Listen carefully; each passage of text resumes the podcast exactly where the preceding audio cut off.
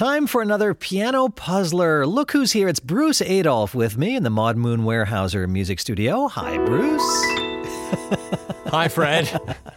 and we have a caller on the line today from Hoboken, New Jersey. Rob Scheinberg is with us. Hi, Rob. Hi. So Rob. glad to be here. Oh, glad to have you, Rob. Now, you have a, a very musical life. Among your many activities, what's your favorite?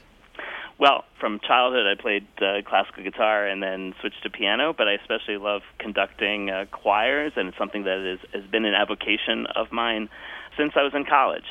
I'm the rabbi of a synagogue in Hoboken, New Jersey, and in this role, I never thought that I'd be able to use music in my day job, and I'm delighted I get to lead a choir here as well. Oh, that's fantastic. So it sounds like you have about half a dozen favorite musical activities in your life. That's wonderful. As part of your work, as part of your recreation, music is woven into everything.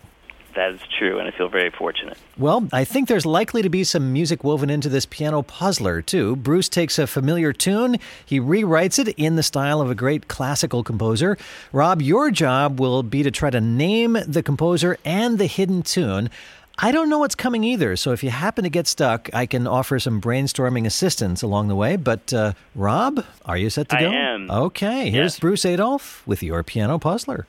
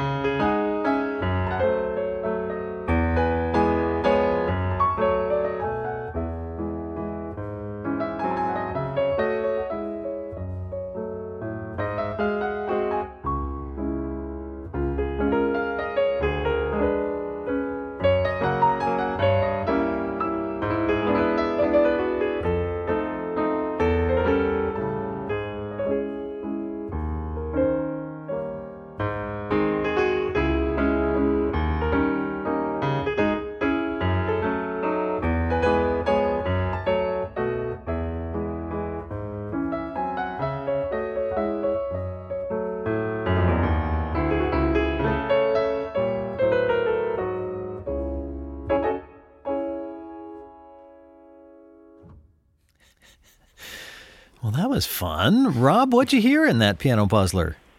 It was wonderful to listen to. Um, I could not identify the tune at all at this point. And we can come back to But, that.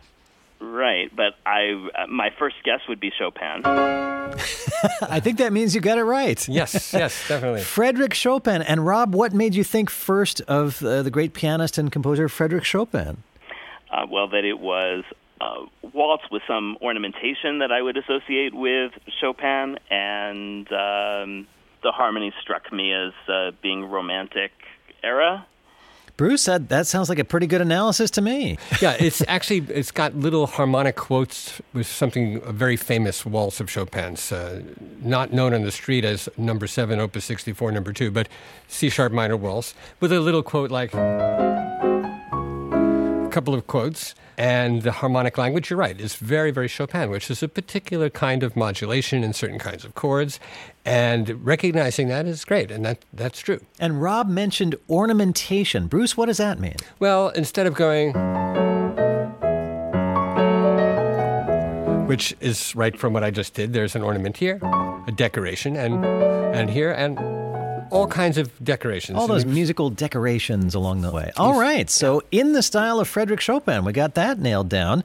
But what was the tune that Bruce wove into that? Rob, do you want to hear that again so you can focus on that part of the puzzler? I would be delighted. I might even appreciate some hint about which part of it to listen to.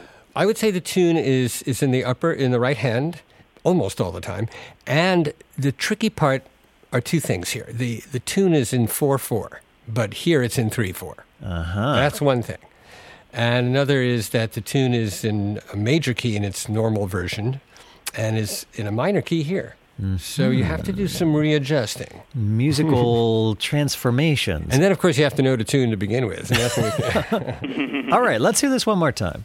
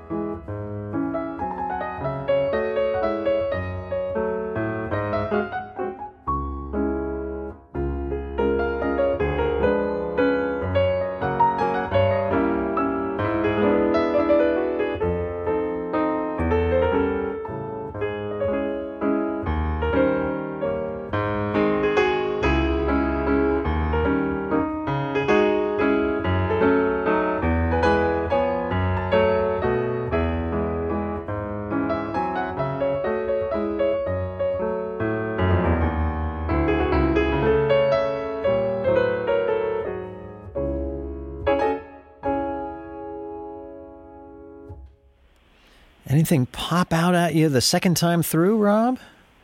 I was listening closely. I'm wondering if it's a tune that I'm not familiar with. Hmm. I don't know if I have the right tune in mind. When I was growing up, when I was a kid, I became a big fan of Fred Astaire movies. Partly because he was named Fred, like me, but also mm-hmm. because he was such a graceful, elegant guy on his feet, and he had this quirky, interesting singing voice. And I'm hearing a musical reference to Fred Astaire, I think. Well, you know, you're right. This is this is a rhythmically changed and in terms of key altered from uh, major to minor version of a well-known tune that Fred Astaire used to sing quite a lot. And it was kind of ironic yes. that he, of all people, would sing this particular song. I appreciate all the hints, and I still I got nothing. Rob, what was Fred Astaire most famous for? Dancing, is, yes. among other. Yeah. Yes, yes, yes. And this particular song, it starts off with well, the very first line is the title. Maybe I can hear it just a little bit yeah, one yeah. more time. Yeah, yeah, yeah.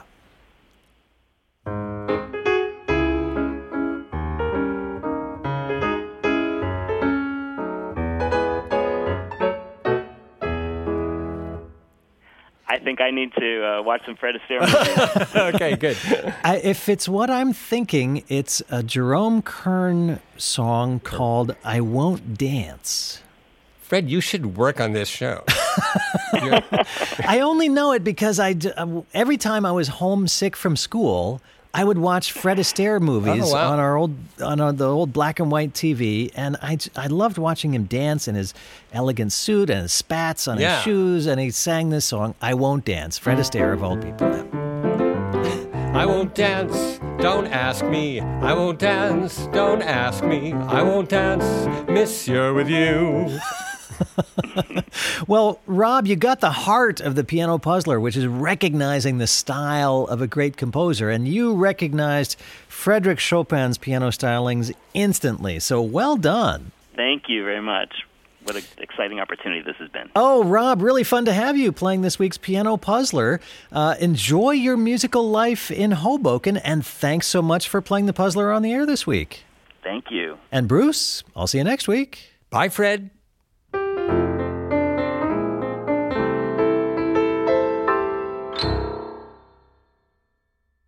Congratulations on guessing another piano puzzler, and believe me, I know these are sometimes not easy.